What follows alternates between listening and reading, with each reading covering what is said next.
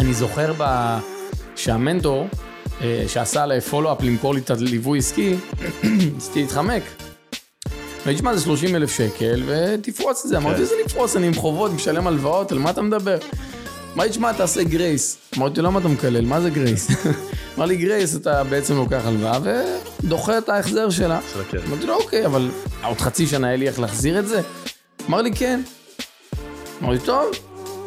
עשה עליי follow-up ו follow-up ו follow-up, בסוף מכר לי. ואתה יודע מה, אני מודה לו עד עצם היום הזה. כי הוא מכר לי והוא הוציא אותי לתדר חדש שלא הכרתי. זאת אומרת, ברגע שהבנתי איך עולם העסקים כן. עובד, לא הייתי אומר שזה צ'יפס, כן? אבל זה משחק שחמט אינסופי, סופר מעניין, סופר מאתגר, סופר מעמת, אבל יש שם, יש שם אה, אה, סיפוק, לא יודע להסביר אותו. אני מארגן לך פגישה עם אה, דוד בן ה-18. מה הטיפ שאתה נותן לו? תתחיל עכשיו.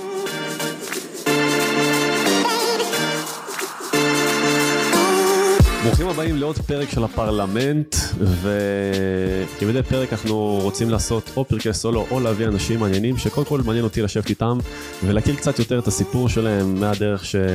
אה, מתחילת הדרך שלהם עד למקום שנמצאים בו היום, אולי זה יכול להוות אה, השראה גם עבורכם כמו שזה מהווה השראה עבורי, ובפרק הזה יש פה אדם שאני סופר אוהב ומעריך, דוד מימוני, מה שלומך?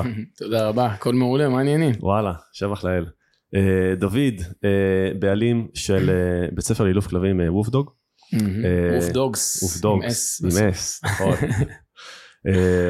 ספר קצת רגע שנייה, דוד, עליך בכמה משפטים, וניקח את זה משם לכמה שאלות שמעניין אותי הרבה זמן לשאול אותך עליהן. יאללה, אז עליי ככה בקצרה בן 38, נשוי עם ארבעה גורי בני אדם, מגיל שנתיים וחצי ועד גיל כמעט תשע, שתי בנים, שתי בנות, הופה, וסיימתי. זהו, יש איזון. זה, זה מספיק, ארבעה ילדים, כדי להיות גם קרייריסט יזם וגם לגדל את הילדים, זה, זה קשוח. פעם הייתי גם. באחד הקורסים של אה, אה, הורות ויזמות, אז היה מין שאלה, אה, כלכלה, הורות וזוגיות, האם זה אפשרי? אז זה לא אפשרי. צריך לשלם מחירים איפשהו. לגמרי, זה, זה, זה מחיר יקר. אגב, אה, זה, זה, זה מפתיע, כאילו, זה קטע שאתה פותח עם הנקודה הזאת, כי אחת השאלות שלי בהמשך, אולי רגע נתחיל איתה שנייה. למה שנצלול לתוך המים העמוקים. זה, אתה היום, אה, אתה מנהל היום את, ה, את הבית ספר למאלפי כלבים הכי גדול בארץ, שזה לא מובן מאליו בכלל, בתחום שהוא מאוד מקצועי, ונדירים היזמים הטובים שנמצאים בתוכו. אה, ובגלל שנגעת רגע באלמנט של המשפחה, אה, איך, איך, איך, איך זה עובד היום, בתור אחד ש... כמה עובדים היום יש איתך בחברה? 15 עובדים בערך. 15 עובדים, כזה, קורסים בכל הארץ, פריסה ארצית. פתחנו עכשיו סניף רביעי. סניף רביעי, יש פעילות גם בחו"ל. איך לצד כל הזה, ואני רגע שנייה שם רגע את העסק בצד כביכול, מצליחים גם להיות אבא ואיש משפחה. וואו, קשוח. אתה, אתה מכיר את זה אותי באינסטגרם שואלת מה החלום שלך? נו, אז החלום שלי להיות אבא הכי טוב. ואני עושה הכל כדי שזה יקרה. יש לי הרבה מחירים שאני משלם כרגע בדרך עד שזה יקרה. כן. למשל עכשיו גייסתי סמנכ"לית חדשה לחברה, כדי רגע לזוז אחורה, ולהישאר בעלים כן. ו- ויזם, אבל לא להיות המנכ"ל שבתוך מתפעל. השוטף, בתוך התפעול. כן, כי אני יזם כפייתי, אני יזם OCD, כאילו זה, אני לא יכול להירגע מ- כן. מלבנות, מלעשות. אני עוד לא מסיים פרויקט אחד, אני כבר רץ לעוד שניים נוספים. אה, בקיצור, יש בני אדם שהם צ'יטות ויש כאלה שהם קואלות. אני צ'יטה. רץ, לפעמים שובר דברים בדרך, אבל רץ להגיע למטרות שלי. יפה. אגב, אה, יש איזה, כאילו, כדי, כדי לשמור על ה... אגב, אני שואל את השאלה הזאת, כי אני, כש, אני אבא לילד בן שלוש, ועוד אחד בעזרת השם שיגיע עוד חודשיים, והשאלה הזאת היא תמיד, אלא כמה אני שם את ההשקעה שלי של הזמן שלי בעסק, אל מול מה שאני משקיע במשפחה. אתה תמיד, אני תמיד מרגיש פומו כזה, כאילו אני אף פעם לא מספיק פה ולא מספיק פה, ואני לפעמים נקרע בין שתי העולמות האלה, ולוקח זמן ללמוד לעשות את הבלנס הזה בין שני הדברים. הטודו ליסט בשני הצדדים לא נגמר אף פעם. כאילו זה הטודו ליסט בעסקים, או הטודו ליסט במשפחה, או בדברים כן. שאתה רוצה להספיק איתם. זה לא נגמר, אבל אה, איך, איך אה, חז"ל אמרו? לא עליך המלאכה לגמור, ואין אתה בן חורין להיבטל ממנה. אוקיי. לא נגיע להכל, אבל אי אפשר לעצור. צריך להמשיך להשקיע פה ולהשקיע פה, ולנסות לתת את המקסימום האפשרי. אוקיי, אוקיי. אז בוא נחזור רגע שנייה אחת לתחילת הדרך. אה, קודם כל, מה, איך, איך הגעת לעולם הכלבני? מאיפה זה התחיל? אז אה, קודם כל גדלתי בבית שאבא שלי, זיכרונו לברכה, היה מתעסק עם בעלי חיים, פינת חי, עניינים, והכלבים תמיד אה, קרצו לי. החיה המוזרה, הפשוטה והמורכבת ביחד. אה, ו- ותמיד חקרתי אותה כילד סקרן, הייתי אוהב את הכלבים, לבוא ללטף כן. אותם, אם הייתי אה, אפילו כועס או עצבני, זה היה איזה מקום, אה, איזה אסקפיזם כזה, איזה מקום לברוח אליו ולקבל שם איזה נחמה כן. אצל הכלבים. אה, בשנת 2008 הייתי בכלל בתחום הכושר, פיתוח גוף וזה, אני תמיד אומר אם לא היה לי ארבע סניפים של אה, בתי ספר אילוף, כנראה שהיה לי ארבע סניפים של חדרי כושר. כאילו, זה שתי הובים הכי. מהותיים שהיו לי. אה, הפסקתי עם התחום הכושר כי נפצעתי, ואז אחי ב-2008 אמר, שמע בוא לפה הברית, יש לנו עוד שני סניפים בפלם כן. ביץ' בפלורידה, בוא תלמד פה אילוף, תחזור לארץ, תפתח, כן. זאת אומרת תהיה מאלף כלבים. כן. טסתי לשם, חזרתי לפה, ואז באתי לאיזה חנות אה, אה, מזון, בעלי כן. חיים וזה, לבחור מבית שמש, שהיה מונופול, היה 14 שנה בתחום, שהוא לא היה אף אחד שאני יכול? לשאול אותו, לא, הוא לא מאלף, בעל חנות אה, ציוד ומזון. אמרתי, שמע, נתי, יש עבודה בתחום? אמר לי, איזה עבודה בתחום? אתה חושב שאתה יכול להתפרנס מאילוף כלבים? התקשרתי לאחי שי, אמרתי שמע, שי, אין פה עבודה, מה הבאת אותי הברית, לחזור, ללמוד? אמר לי, עזוב מה אומרים, שים חולצה עם לוגו, פתח דף בפייסבוק, תפתח איזה דף באינטרנט, שים מדבקה על האוטו, קח כלב, תעמוד במרכז מסחרי כמו בילו או whatever, תעשה לעבוד. משמעת. שים מגנטים כרטיסי ביקור בכיס. ולמזלי, כשיש לי איזה בבא אשרם שאני מתבטל אליו, אז אני עושה מה שהוא אומר, גם אם זה כן. נגד דעתי. כן. וזה עבד. וואלה. התחלתי כוואן מן שואו, עבדתי כמה, יותר מזה, עבדתי כ... אני בדיוק כתבתי אחד הפוסטים בקהילה, המאלף החרדי הראשון. לא יודעים שיש לי מתחת לכובע פאות האדמות. אז קפץ לי איזה פוסט ישן מתקופת 2008 אולי, לא יודע, מתישהו ממש עתיק, שהעליתי פוסט וכתבתי להם אין תירוצים ללהצליח או לא להצליח. אני הייתי עם טלפון כשר, בלי אס.אם.אסים, בלי רשתות חברתיות, ועבדתי שלוש שנים כמאלף כלבים, one man show עם יומן מפוצץ. אין תירוצים להצליח. מדהים. אמ, ומשם התחלתי תהליך בעצם של ליווי עסקי וכולי, ומשם כבר נכנסנו לבית ספר, כן. ועוד מעט ניכנס ל... אוקיי, אז אה, קודם כל ההתחלה שאמרת היא לא, היא לא טריוויאלית, אני חושב שאחד הדברים שיפים לשמוע גם במה שאתה מספר, שהרבה אנשים לפעמים אין להם את, ה, את התעוזה לכתת רגליים וללכת לפארק ולעשות את העבודה. קודם הקלטנו פרק על אה, נדל"ן, שיש פה אלמנט אה, זה גם בינך למה שסיפרת כרגע לבין, לבין מה ששני סיפרה קודם לכן בפרק שצילמנו, על זה שבהתחלה כדי לגרום לדברים לקרות, אי אפשר לחכות בבית, שלב ידיים, להתקשר לאנשים, לחכות שהעבודה תגיע, לספר לאנשים שזה מה שאנחנו עושים, אלא פשוט ללכת ולעשות, לשים את הידיים בבוץ, מה שנקרא, ומשם עבודה מגיעה, וואלה, מדהים, לא מובן מאליו.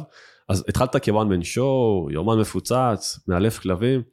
איך עושים את המעבר הזה מהוואן מן שואו לחברה? וואו, זה היה תהליך מאוד מאיים חד משמעית, אה, ואני יודע שרוב בעלי העסקים תקועים במקום הזה של להאציל סמכויות. זה היה נכון. הפחד המהותי ביותר עבורי, לשים מישהו שיעשה את מה שאני עושה, כי זה לא היה דוד מימוני, מה לעשות? כן. אף פעם זה לא יהיה איזה איז כמו שאני יודע Mhm. לעשות. זה היה הפחד המהותי. אה, והפעולה הראשונה שעשיתי כדי לגדול, זה היה לקחת מישהו שבעצם למד אצלי, הוא הוכשר על ידי, Mhm. והיה צמוד אליי כמעט שנתיים, ולהפוך אותו למאלף הראשי של, של החברה. חברה קטנה של one man show, ולהכניס מאלף ראשי שהוא יעשה, אני אצא לפגישות, אני אהיה סלזמן, יבוא, יסגור חבילת אילוף, והוא נכנס לנעליים שלי וממשיך מפה את התהליכים, ואז אני פנוי להכניס כן. יותר עסקאות ביומן, והוא בעצם תופר אותם ברמת השירות מול הלקוח. כלומר- כלומר, אני רגע שנייה מחדד את הנקודה, מה שאתה אומר, זה אחד הכלים הראשונים למעבר בין one man show לחברה, זה להבין מה המקורות התפעוליים שאתה כרגע יושבים לך על הכתפיים. אתה- מכפילי כוח. בדיוק, שאם אתה עושה אותם עכשיו, אתה לא תוכל לייצר צמיחה, כי אתה מתפעל את העסק, שם קוד, אתה עושה את האילוף כלמים ואין מישהו שעושה את זה במקומך, אז כדי להצליח לייצר רגע שנייה חברה, לייצר צמיחה, בוא נביא מישהו שיוכל לתפעל את, ה, את התפעול המרכזי כרגע שאני מייצר, ניתן לו את זה, אנחנו נתעסק בפיתוח, פיתוח שם קוד, מכירה, שיווק, ולהגדיל את גידול, הפעילות. מוצרים, נכון. ותתי מוצרים, אוקיי. אפסלים, קרוסלים. איזה עוד דברים יש לנו?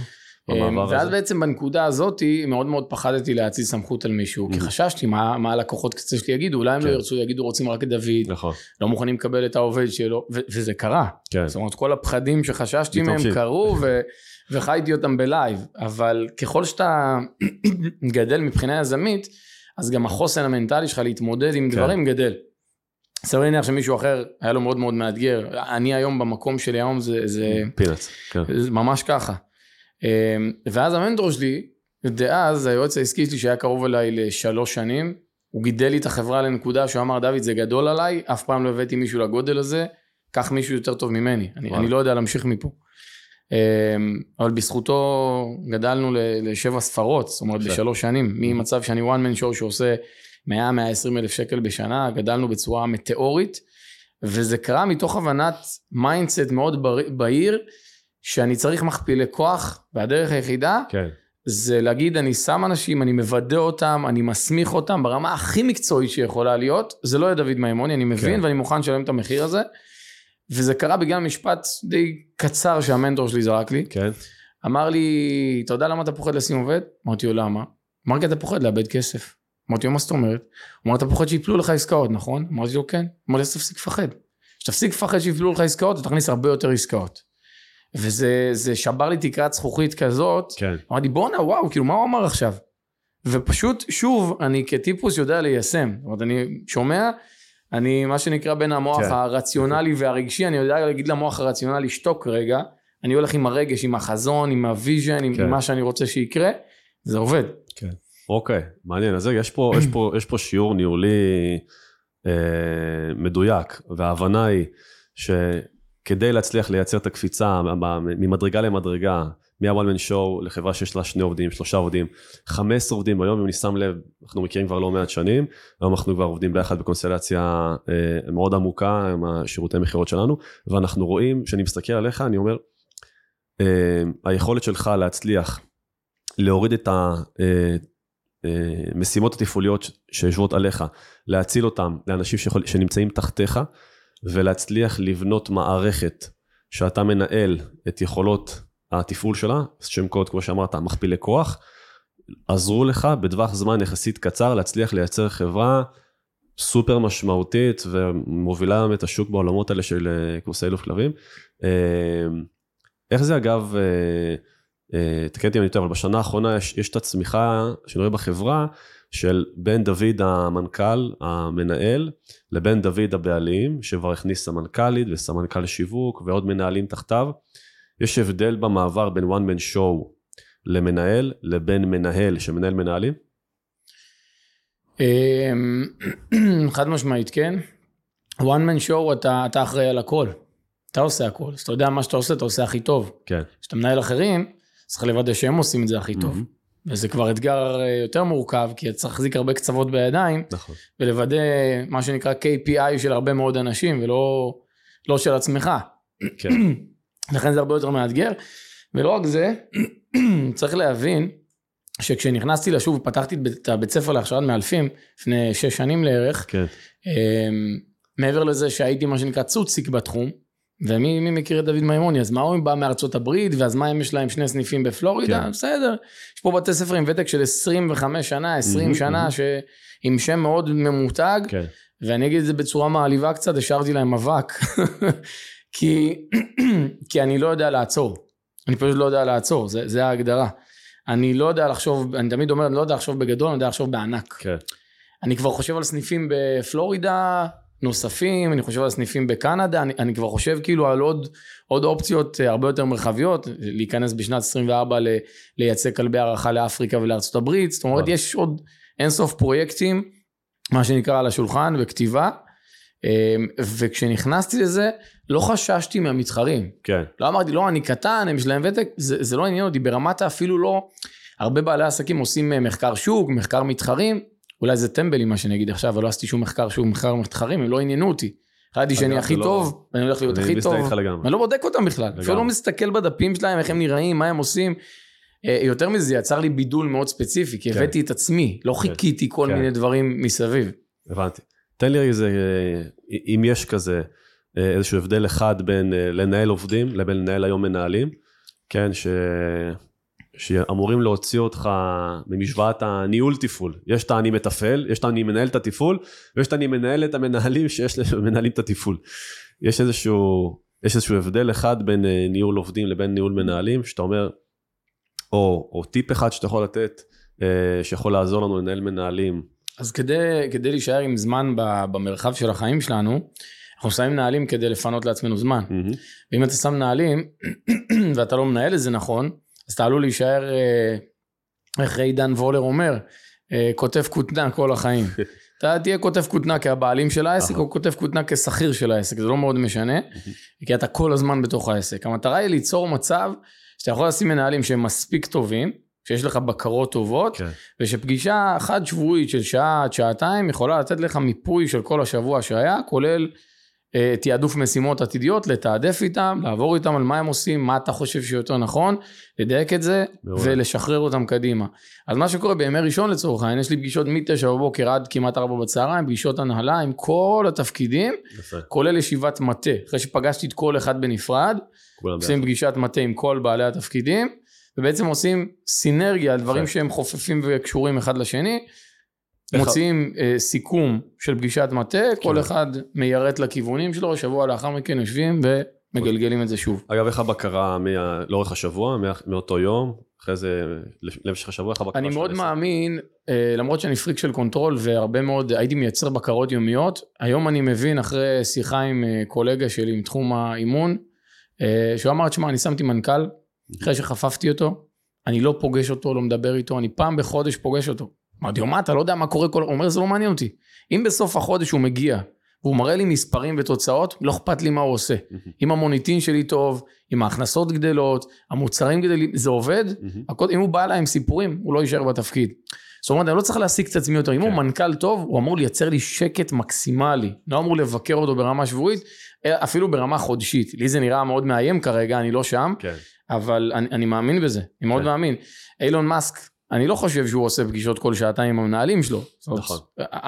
המפלצות האלה, העסקיות, הם יודעים איך לנהל במינימום זמן, עם פרטים של כן. KPI מאוד ברור, וזהו, ולשחרר את זה, וזה אוקיי. קשה, זה מסכים, קשה. לגמרי. וגם אני יכול להגיד שאצלי, מהצד השני, יש איתי היום, אה, יש לי אצלי כמעט 30 עובדים, והמעבר אצלי היה בהבנה של, אני חושב אולי, שמתי את כל כובד המשקל ל, ל, לצמיחה באיכות המנהלים שיהיו לצידי.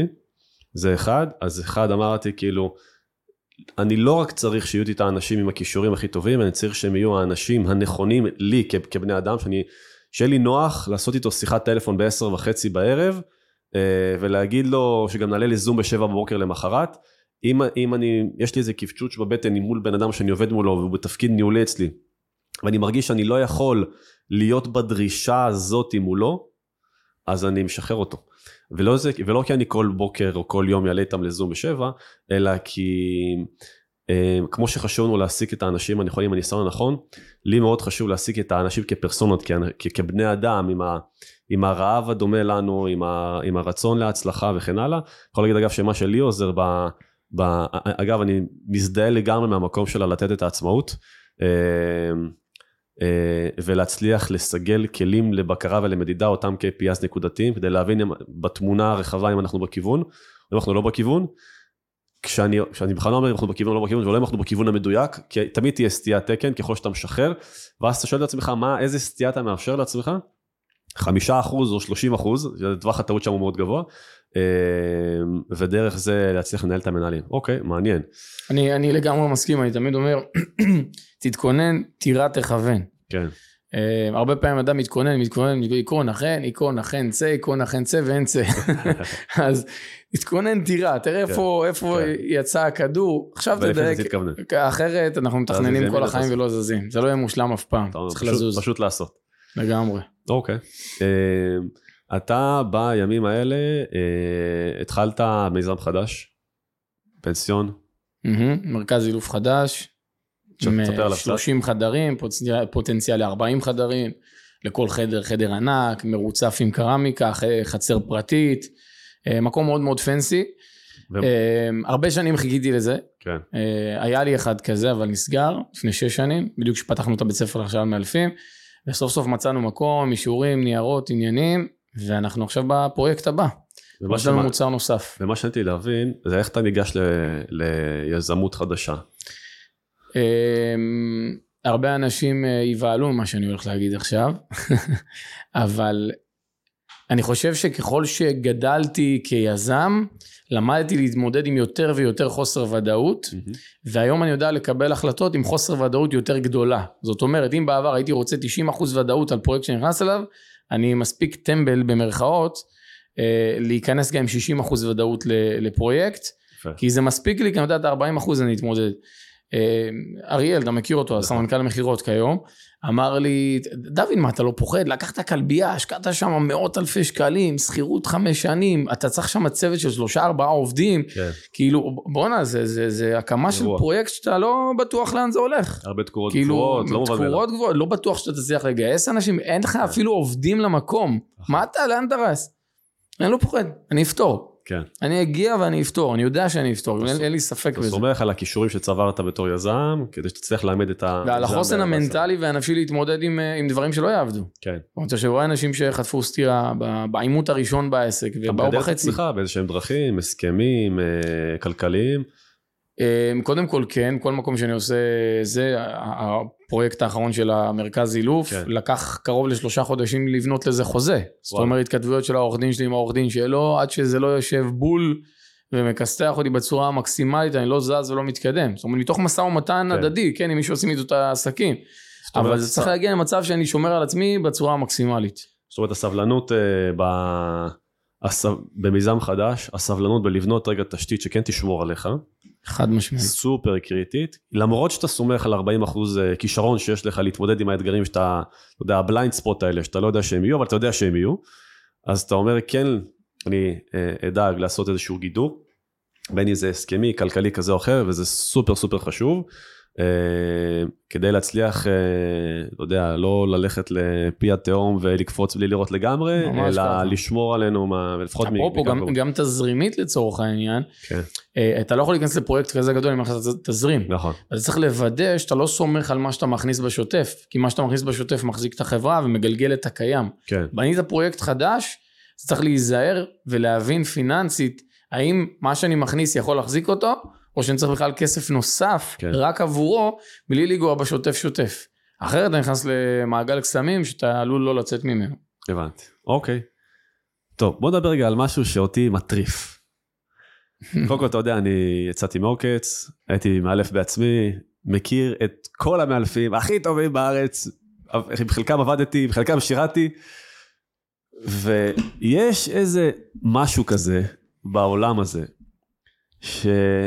שיש אנשי מקצוע נהדרים, אבל עסקים, אה, או נגיד את זה ככה, יש, יש, יש מאלפים נהדרים שלא מצליחים לייצר עסק נהדר, והם עדיין נשארים המתפעלים של עצמם או המאלפים של עצמם, והם תקועים גם תודעתית וגם כלכלית באותו מקום 10 ו-15 שנה, כשהיכולת המקצועית שלהם היא פנומנלית. מה שאתה עשית הוא חריג מבחינתי בשוק הזה. איך? מה? קודם כל בוא נדבר שנייה על השוק. למה, למה זה ככה? למה דווקא בשוק הזה? האמת היא שאני עשיתי, אה, שיניתי את התרבות הכלבנית בישראל בצורה מדהימה, מעבר לזה שיש לנו בעצם אה, ליווי עסקי למאלפי כלבים, זאת אומרת כן. אני המנטור היחידי בארץ עם בידול שמלווה מא- מאלפי כלבים, גם כל תחום הכלבנות, ספרי כלבים, וטרינרים, כל דבר, אבל ספציפית מאלפי כלבים, כי בגלל הדבר הזה שאמרת, זאת אומרת הנקודה הזאת של לראות, אני אומר לך מאלפים, כן. אתה יודע מה? שומעים את הפודקאסט הזה אחר כך, לא רואים אותי ממטר ברמה הכלבנית, כן. ברמה בינלאומית, באמת, אני מתבאס לראות אותם. אתה רואה אותם רצים בסטטוסים מצייצים בכל מיני דפים עם מיליארדי לייקים ותגובות עם טריקים מטורפים שהם עושים עם הכלבים, ווואלאק, הם לא גומרים את החודש עם 6,000 שקל. איך זה קורה? איך זה קורה? אז קודם כל הסברתי להם ברמה המיתוגית שיווקית, גם אם אתה תעשה את הטריק הכי מורכב והכי סקסי בעולם, והוא יפורסם, יכול להיות שאתה תגיע לכל הדפים, לצינור וכולי, זה לא יביא לקוח אחד. למה? יש לזה שני מישורים. אחד, הלקוח אומר, וואו, איזה מגניב, וה mindset שלו מיד אומר, הכלב שלי לא יודע לעשות את זה, והוא כנראה לא יעשה את זה אף פעם, ואז מה, הוא עושה מתייג את החבר והחברה שלו. זה, זה לא מייצר לקוחות בשום צורה, הוואו הזה. זה לא מניע לפעולה. בדיוק. וכשאתם מדברים על דברים פשוטים, כמו שב או ארצה, בן אדם יושב בשנקין ורוצה שהכלב שלו יעשה ארצה בבית קפה, כן. ולא יזוז כשעובר חתול או כלב, כן. הדבר הכי בנאלי ופשוט, אבל לא פשוט. כן. והוא נותן הרבה יותר ערך ללקוח. אנשים לא יודעים להציג את הכאב והצורך של הלקוחות קצה, Mhm. וזה הדבר הכי פשוט בעולם. ואני חושב שיש איזו אמונה מקבילה בעולם המאלפים. הם סבורים שאי אפשר להתפרנס מאילוף. אני רואה את זה היום בפוסטים, מישהו שואל, אה, כדאי ללמוד אה, אילוף כלבים, או איפה כדאי ללמוד וזה, ואתה רואה כל מיני כאלה כן. אה, שלמדו, לא הצליחו, כי לא היה להם mindset מטיטניום כן. כמו שצריך, ו- והם מייאשים אחרים, "אה, אין בזה פרנסה, אין נכון. בזה זה, יש בזה ערימות של כסף, יש אינסוף כלבים, רק ברמה, כלבים רשומים במדינת ישראל, יש 550 אלף כלבים ברמה הרשמית, רשומים. לא ידעתי את הנתון. יש נתונים פסיכיים של כלבים, ותקופת הקורונה הוסיפה עוד כלבים, אז יש עבודה. אמ, אחד הדברים שבתי ספר אחרים חורקים עליי שיניים, זה כי הזאבים הצעירים שלי אה, חולשים על טריטוריות ו- ולוקחים לעצמם. אה, בעצם את- כן. את הלקוחות, כי הם לומדים אצלי מכירות, לומדים אצלי עסקים, לומדים אצלי mindset. אני אחרי שלושה חודשים מתחילת הקורס כבר אמרנו, לכו תתחילו לעשות תהליכים, עד תסיימו את הקורס, עכשיו, בתוך ה moment. Um, הנקודה היא שיצרתי מציאות שהיא אחרת. מציאות תודעתית אחרת. בואו תאמינו בזה. בואנה, מאלף כלבים מתחיל להרוויח יותר מהעורך דין מתחיל. כאילו מאלף כלבים בחיתולים עושה 150 שקל ל-40 דקות, עורך דין לא עושה את זה. כן. עכשיו זה רק בהתחלה, מאלפים היום לוקחים 400 ו-500 שקל לפגישה. אני חושב שאולי הדבר המרכזי, זה ה... ונגעת בזה, זה העניין התודעתי. זה התפיסה של אה, אני לא יכול להתפרנס מזה כמו שצריך, שזה נתפס לפעמים כאיזשהו תחביב, ולא בדיוק. כמקצוע. ואז אנשים נשארים באיזה שהם תחומים אפורים, שסבבה אם אני אייצר מזה 3,000, 4,000, 10,000 שקל בחודש, כאילו זה סבבה, אני עדיין צריך להחזיק בעוד משרה, בשעה שאנשים מפספסים את העניין שאפשר לייצר פה פרנסה מלאה לכל דבר, ובאמת לעשות כסף טוב ובריא מה, מהביזנס הזה. לחלוטין. כלומר, אה, אתה יודע, אני פוגש את זה בהרבה מאוד מישורים, מגיעים אליי לכל מיני תהליכים, אה, אה, בעלי עסקים, אני חושב שאחד הדברים המרכזיים, זה אולי קלישאתי יישמע, אבל אחד המרכזיים בין הצלחה של בעל עסק X לכישלון של בעל עסק Y, היא בדיוק התפיסה התודעתית של כמה הוא יכול להצליח, זה פעם אחת, וכמה, הוא יכול, וכמה אפשר להצליח בתחום שלו זאת פעם שנייה, לפעמים אנשים לא מודעים למרחב הצלחה שהם יכולים להגיע אליהם, אוקיי?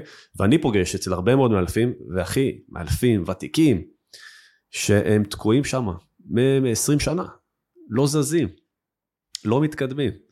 כי יש להם אמונות מגבילות בתוך התפיסה שאי אי אפשר באמת להתפרנס מאילוף. מה אי אפשר באמת? בואו תראו את הבוגרים של וופדוקס, תגידו כן. לי אם אפשר באמת, יש פה אנשים שעושים 20 ו-30 אלף שקל בחודש, רק מאילוף כלבים. כן. יש לי בוגרים שהם סיימו לפני שנתיים וחצי, יש להם כבר שש עובדים בחברה ושני סניפים. זאת אומרת, יש פה אנשים שעשו פריצות דרך מטורפות. יפה, זה אפשרי, כן, חד משמעית. יחד עם זאת, יש אנשים שהם עשויים מחומר גלם של שכירים. נכון, זאת אומרת, ניסו מפה, ניסו משם, ואני חייב להיות הכי כנה בעולם עם הבוגרים שלי, כי יש אנשים שאני יכול להתרשם אחרי תקופה מסוימת, להגיד לו, אחי.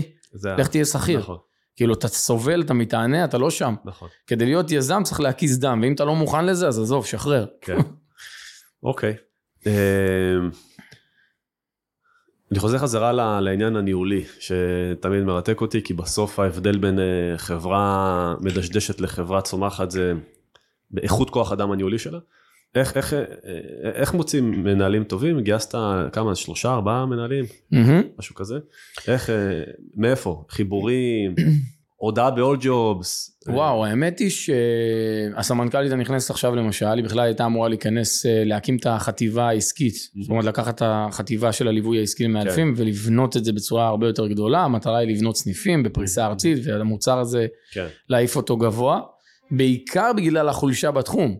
זאת אומרת, אנחנו, אני אישית מכשיר אה, מעל 270 מאלפים בשנה, עד היום יש לנו מעל 700 בוגרים, וחורה לי לראות אנשים שלא יודעים לעשות עסקים, כן. יש להם ידיים מעולות, הם יודעים להחזיק רצועה ולדבר עם הכלב, אבל הם לא יודעים לדבר עם הלקוחות שלהם, הם לא יודעים כן. למכור, הם לא יודעים לשווק, הם לא יודעים למתג את עצמם. אמ, ו- וזה מה שאני אה, דוחף מאוד מאוד חזק. ביחס לניהול, אותה סמנכ"לית נכנסת בכלל הייתה אמורה להיכנס כסמנכ"לית של החטיבה העסקית, אה, הייתה מישהי אחרת בריאיון, לא עבד, כן עבד, ואז היא הציעה את עצמה. הציעה עוד מבדקים. איפה אתה מגייס? אה, היא הגיעה אליי בהמלצה מהיועצת העסקית האחרונה שלי.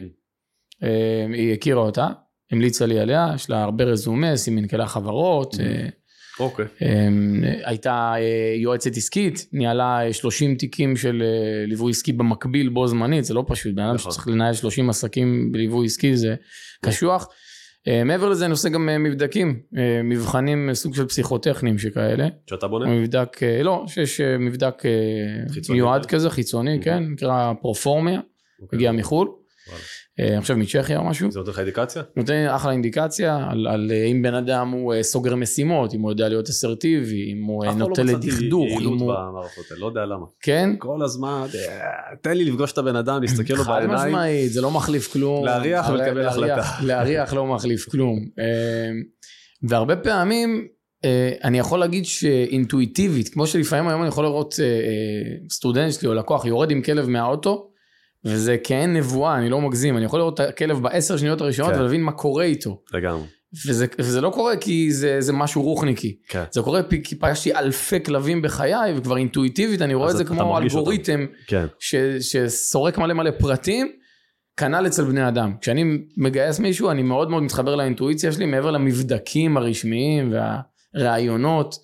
אה, מנהלים אני מראיין לפחות פעמיים שלוש, לא פחות מזה. אוקיי. אני לא מסתפק בפגישה אחת, פגישה פרונטלית, אם צריך השלמות בזום, אה, מתעקש לבקש שניים שלושה מנהלים ישירים שלהם שעבדו איתם לאחרונה, מתקשר למנהלים, חוקר, בודק, מוודא שהמנהל הזה הוא לא חבר שרק מפרגן, אם השיחה היא רק פרגונים, אז כנראה שהוא כן.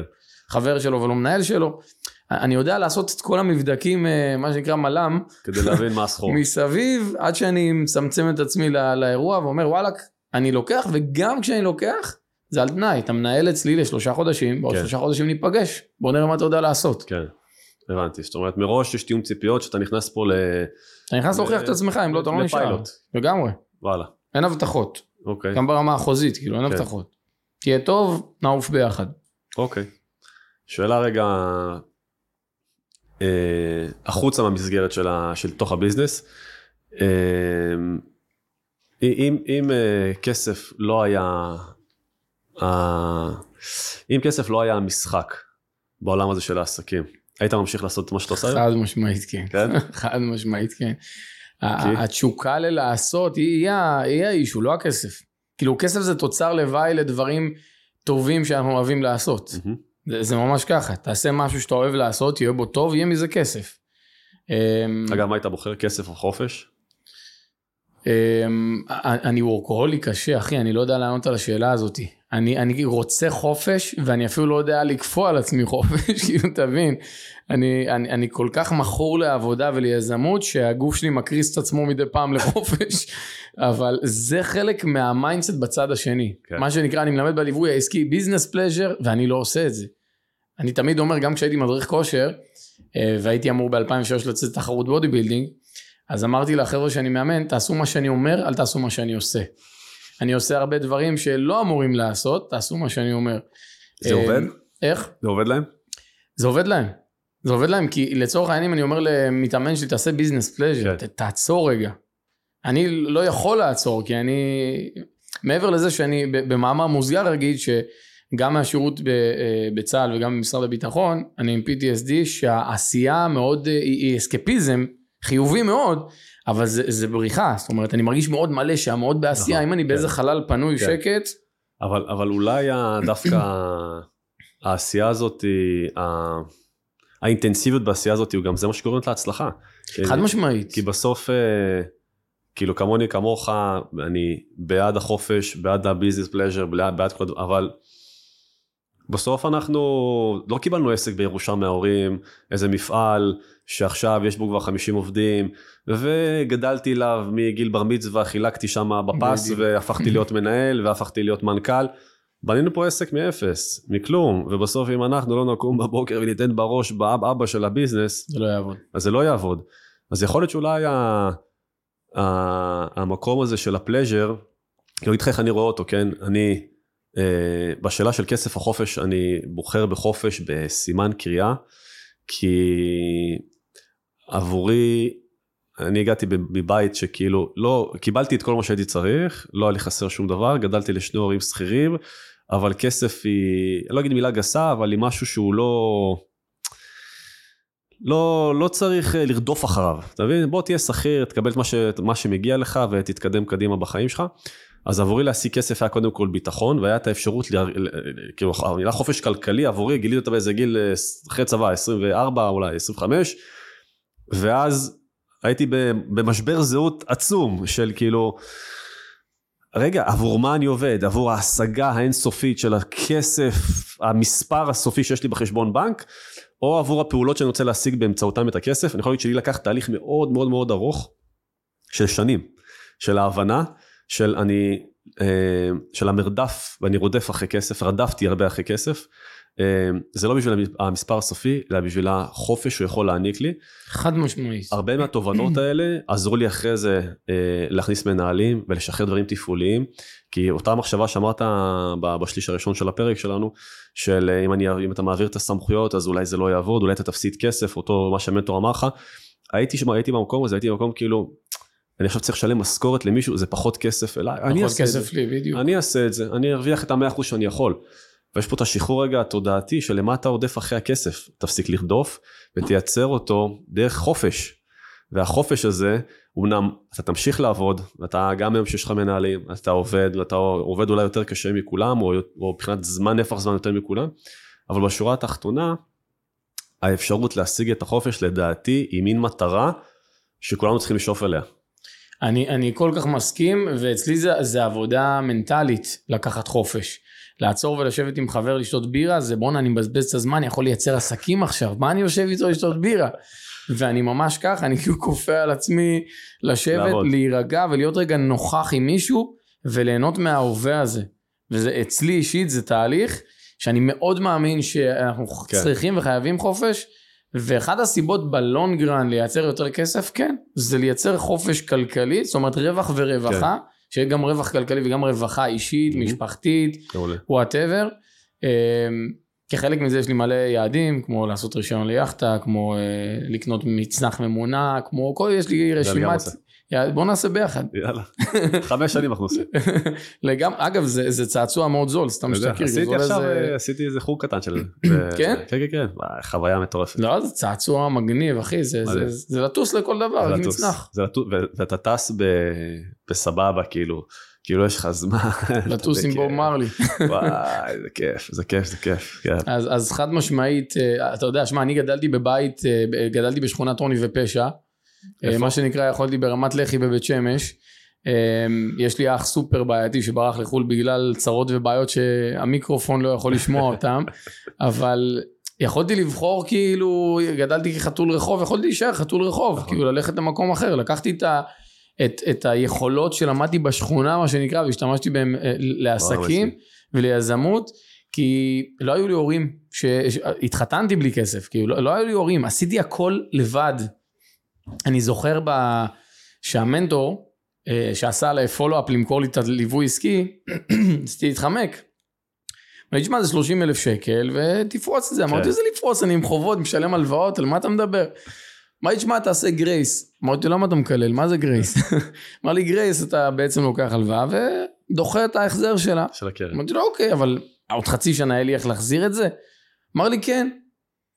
אמרתי, טוב, עשה עליי follow-up ו follow-up ו follow-up, בסוף מכר לי. ואתה יודע מה, אני מודה לו עד עצם היום הזה, כי הוא מכר לי והוא הוציא אותי לתדר חדש שלא הכרתי.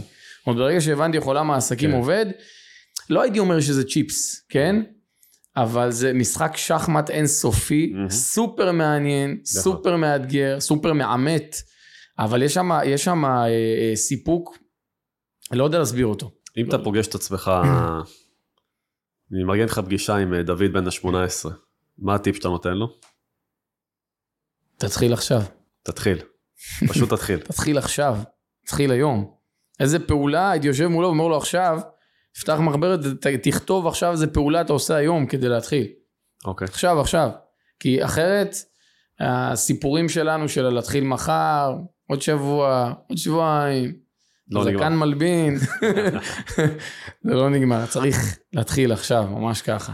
אם אתה פוגש אה, מאלף בתחילת הדרך, מה, והוא רוצה לעשות דרך כמו שלך, הוא מסתכל, אומר בואנה, אני הייתי רוצה להגיע למקום שדוד נמצא בו היום, מה הוא צריך לעשות? אמ, הייתי אומר לו לנסות לנטרל את הרגש שמבלבל. אני תמיד כשאני אומר לחבר'ה בליווי העסקי לכתוב חזון, אז המוח הימני שלנו הוא המוח הרגשי והשמאלי הוא הרציונלי. כשאמר להם תכתבו חזון, תגידו למוח הרציונלי, סתום, שתוק רגע, הוא יתערב לכם. אם תכתבו חזון שבעוד שנה או בעוד חמש שנים יהיה לכם חיים כאלה, ויהיה לכם אוטו כזה ובית כזה, ו... ועסק כזה, ותמיד המוח הרציונלי יתערב לכם, יגיד לו, מה אתה מדומיין, עזוב אותך שטויות, זה, כן. זה, זה תלוש מהמציאות. תגידו לו שהוא ישתוק, ישתוק רגע, תסיימו לכתוב את החזון, ואחר כך תגידו לו, עכשיו אתה יכול להתערב. אבל בזמן החזון תכתבו את זה הכי מוגזם, הכי ורוד, תנסו כן. להרגיש, לחוש טעמים, טמפרטורות, מיקומים, ממש חמשת החושים איך הם פועלים במרחב הזה. וככה אני עושה עם העסקים שלי, ממש ככה. כשבניתי את המרכז אילוף, דמיינתי איפה הדשא סינתטי יהיה, ואיך החדרים ייראו, ואיפה יהיה הדקלים, ואיזה צמחים יהיו ציירת את בגינות. התמונה ועכשיו הולך להשיג אותה. וחשבתי עליה, והרגשתי אותה, התרגשתי לקראתה, למרות שהמוח הרציונלי תמיד אומר לא. כן. עכשיו הרציונלי בא לשמור עלינו, והוא בסדר. נכון. לא להתעלם ממנו לגמרי. מתי כן? בזמן כתיבת החזון להתעלם. כתבנו את החזון, עכשיו בוא נגיד למוח הרציונלי, בוא עכשיו כן. תתערב, בוא תגיד כן. לי איך אתה עוזר לי להוציא את זה לפועל. מה שאתה אומר כרגע הוא סופר חשוב, בטח ליזם המתחיל. אני חושב שמי שעם ניסיון כבר אה, מרגיש את הנקודה הזאתי. בהתחלה זה הרבה הרציונליזציה של אה, מה צריך לעשות, ולפעמים או מה מתעלמים, יקרה לי אם ו... מתעלמים מהסנסורים. אני היום עושה עסקים, אני חושב ש-90% מהעסקים שאני עושה זה מהבטן. שבתחילת הדרך שלי אמרתי לעצמי תתעלם מהבטן תלך עם הראש שזה היה מבחינתי אבסורד אבסורד לגמרי אם אני, אני צריך להרגיש אני רוצה לעבוד עם הלקוח הזה אני רוצה לגייס את העובד הזה שהוא מרגיש לי נכון כי ה, ה, אנחנו יודעים מה נכון לנו יש לנו ה, הסנסורים האלה שיש לנו בפנים אני חושב שאולי אחת אה, הגדולה באבולוציה העסקית שלנו היא לדעת להקשיב להם ולפעמים אני יכול לשים עכשיו איזשהו מספר על האקסל או בתוכנית העסקית, אה, או חזון כמו שקראת לזה, אגב אני פחות רץ על חזון, יותר שם את המספרים אל מול תוצאות שאני רוצה להגיע אליהם, מבחינתי החזון חייב להיגזר לאסטרטגיה מספרית. סבבה, לא צריך ככה כן. מגניב כן. באוויר. סגור, ואז, אה, ויכול להיות שבהחלטה של רגע של הרגשה, שנגיד בואנה זה לא הדרך הנכונה, זה לא הכיוון הנכון, אקסל שלקח לבנות אותו עכשיו, לא יודע כמה זמן, ירד מה, מהמדף, כי, כי פה מרגיש רגע שנייה משהו אחר, אה, אני חושב שזה כאילו קריטי, אנשים צריכים לפתח את היכולת להקשיב. אגב, לפעמים. לפעמים זה קורה שהאינטואיציה שלנו הייתה נכונה, וזזנו נכון. על משהו, הוא אפילו. עבד, כמו אפרופו הקבוצות אילוף שפתחנו, היה לנו כן. חמש סניפים בארץ, ואחרי חמש סניפים עצרתי רגע לעשות ROI, כן, אמרתי בואנה זה, זה רווחי, כן, אבל זה מרעיש מדי כן. ביחס לכמה כסף זה מכניס, לא רוצה. נכון, אני אקח את האנרגיה ואני אשים אותה במקום אחר בצורה הרבה יותר נכונה. כן, אולי אני אוציא את זה למישהו, אולי אני אוציא את זה ביזמות, אולי whatever. ואחד הכלים הנוספים שהייתי אומר למאלף מתחיל, זה אנשים פוחדים מטעויות. מהמם. למה? כי כשהילד הקטן שבתוכנו היה שם בגיל שלוש, אבא שלו, אמא שלו נתנו לו איזה נכון. כוס. אמרו לו קח שים במטבח תיזהר שייפול וכשזה נפל צרחו עליו אמרו לו מה אמרנו לך תיזהר שייפול נכון, אז הילד הזה גדל ואומר fuck אסור לטעות נכון, ואם אני אצא אוי ואבוי לי, הלכו החיים. ואני חושב שאחת המתנות שאני קיבלתי ולא נולדתי כזה, זה להתחיל לאהוב את הטעויות שלי ולא לפחד להסתכל עליהן בלבן של העין. טעיתי? בינגו. עכשיו אני יכול להיות הרבה יותר טוב. נכון. כי אני יודע מה לתקן, איפה לתקן ואיך לעשות את זה הרבה יותר מדויק. אם לא הייתי טועה, לא היה לי שום סיכוי להגיע למקצוענות שאני נמצא בה היום. וכשמפסיקים לפחד מטעויות, מייצרים תעוזה אינסופית. פצצה, פצצה. שאלה, אני חושב אולי האחרונה שלנו להיום. אה, ספר לי על הרגע שבו הבנת שהעסק הזה, זה ה... כאילו, זה מה שאתה הולך לעשות אה, בכל הזמן שלך, זה, ה- זה ה business. אמ, וואו, ברגע שפתחתי לדעתי את הסניף השלישי שלי, הבנתי שאני כבר בנקודת אל חזור ואין סיכוי שאני הולך לעשות משהו אחר. אני כן אעשה במקביל אולי משהו אחר כי אני יזם, אני רוצה לעשות עוד דברים מעבר לתחום כן. הכלבנות, אבל זה הליבה. אבל חד משמעית, זה, זה ה baby וזה ה baby למה? שהתאבדתי עליו. למה רק בסניף השלישי? מה, מה היה חסר שזה יקרה? לפני כן? הרגשתי פתאום מספיק בטוח. עד אז זה, זה היה נראה לי בואנה זה, זה זז יפה מדי, טוב כן, מדי, ורוד כן. מדי, מה קורה פה רגע, איפה הסתירה? קיבלתי סתירות בדרך, חיכיתי רגע ל... רגע זה. עובד? אמרתי אוקיי אם זה עובד אז אני צריך לשכפל את זה. כן. זה עובד טוב אז אני צריך עוד יותר לשכפל, מה שלא עובד אני מסיר, מה שעובד אני משכפל ומגדיל ו- וזה פשוט עבד וברגע שזה עבד טוב כן, אמרתי וואו זהו אנחנו, אנחנו על הגל. אה, אגב אפרופו אה, בעבודה המשותפת שלנו כשהעברנו את המכירות לנובה להוציא החוצה כן. כן. במיקור חוץ את המכירות זה, יצר אה, קפיצה מדהימה ויציבות אה, פנומנלית לחברה. זה נתן למעשה את כי במקום ההסתכלות. להתעסק כל היום עם אנשי מכירות גייס תפטר תקשיב כן. לשיחות זה יש חברה אה, שעולה לא מעט כסף, אבל היא מחוץ למערכת שלי, והיא מייצרת את, ה, את הלופ הזה של המכירות, כן. ו, ו, ואני יכול להיות פנוי להרבה מאוד דברים אחרים. תפעול, פיתוח. תפעול של מחלקת מכירות זה, זה אנרגיה אינסופית. כן. מעניין. איזה יופי. אני באמת חושב שהפעולה הזאת היא פעולה אה, בין הפעולות הטובות שעשיתי. להוציא החוצה את המכירות למיקור חוץ, חד משמעית אחת הפעולות המוצלחות ביותר, שיצרו תזרים ויציבות אה, שלא הייתה לפני כן אפילו. כי אתה אומר בעצם כי עסק אה, קטן בינוני ש... עוד יכול לנשוך שפתיים ולהתמודד. ברגע שאתה גדל ואם אתה רוצה לגדול, איך פעם העורך חשבון שלי אמר לי כשהייתי עוסק פטור, אמר לי תקשיב, אם אתה רוצה להמשיך להתחבא ולהכניס כמה שקלים ולסיים ב-100 אלף שקל, אז תמשיך. להעביר את הכסף מכיס ימין, אתה רוצה לגדול, תפסיק. שלם כן. מע"מ, שלם מיסים, נכון, תגדל. נכון. וגדלתי. ואני מבין שכדי לגדול יש לזה מחירים, אני מוכן נכון. לשלם אותם, כי ככה גדלים. אה, אני, אני תמיד מאלפים אומרים, תשמע, מה, אני אעלה קמפיין לפייסבוק, אשלם עכשיו אה, כסף לקמפיינר, למימון. כן. אומר לו, תקשיב, בן אדם רוצה לפתוח גלידריה, הוא צריך לקנות מקררים, גלידות, שכירות, שיפוץ, ורק אז הוא יתחיל לייצר כסף. נכון. אי אפשר לייצר כסף בלי לשתול כסף. נכון. כדי לייצר אתה חייב להוציא. ואם נכון. יבינו את זה, שכדי להכניס חייב, זה לא, זה לא אופציה לא, זה חייב להוציא, אפשר לעוף. מדהים, תובנה קריטית לכל מי שנמצא בתחילת הדרך שלו. לגמרי. דוד מימוני, וואלה, איזה כיף שבאת, מדהים. תודה, אני תודה. אגיד שכל מי שרוצה, אה, קודם כל אה, לשאול שאלות את דוד, אה, יכול לרשום לנו שאלות בתחתית של הפרק ונעביר לך, ואם יהיה לך זמן להשיב לכמה אנשים אז בשמחה. קחו את הפרק הזה, אני חושב שיש פה הרבה מאוד תובנות על, על המעבר בין one man show לחברה, על החלטה לגייס מנהל, על ההבנה תודעתית של כסף יכול להיות במקום שבו אני נמצא, זה לא רק בתחום האילוף כלבים. גם אם אני אינסטלטור, עורך דין, רואה חשבון, בסופו של עניין תודעתי של התפיסה של איך אני מייצר צמיחה מתוכי, מה, מה, ממי שה, מה שהתודעה שלי אה, מחזיקה. אה, זהו, שתפו אותה, את הפרק הזה, תעשו subscribe, נתראה בפרק הבא. סיונרה. סיונרה.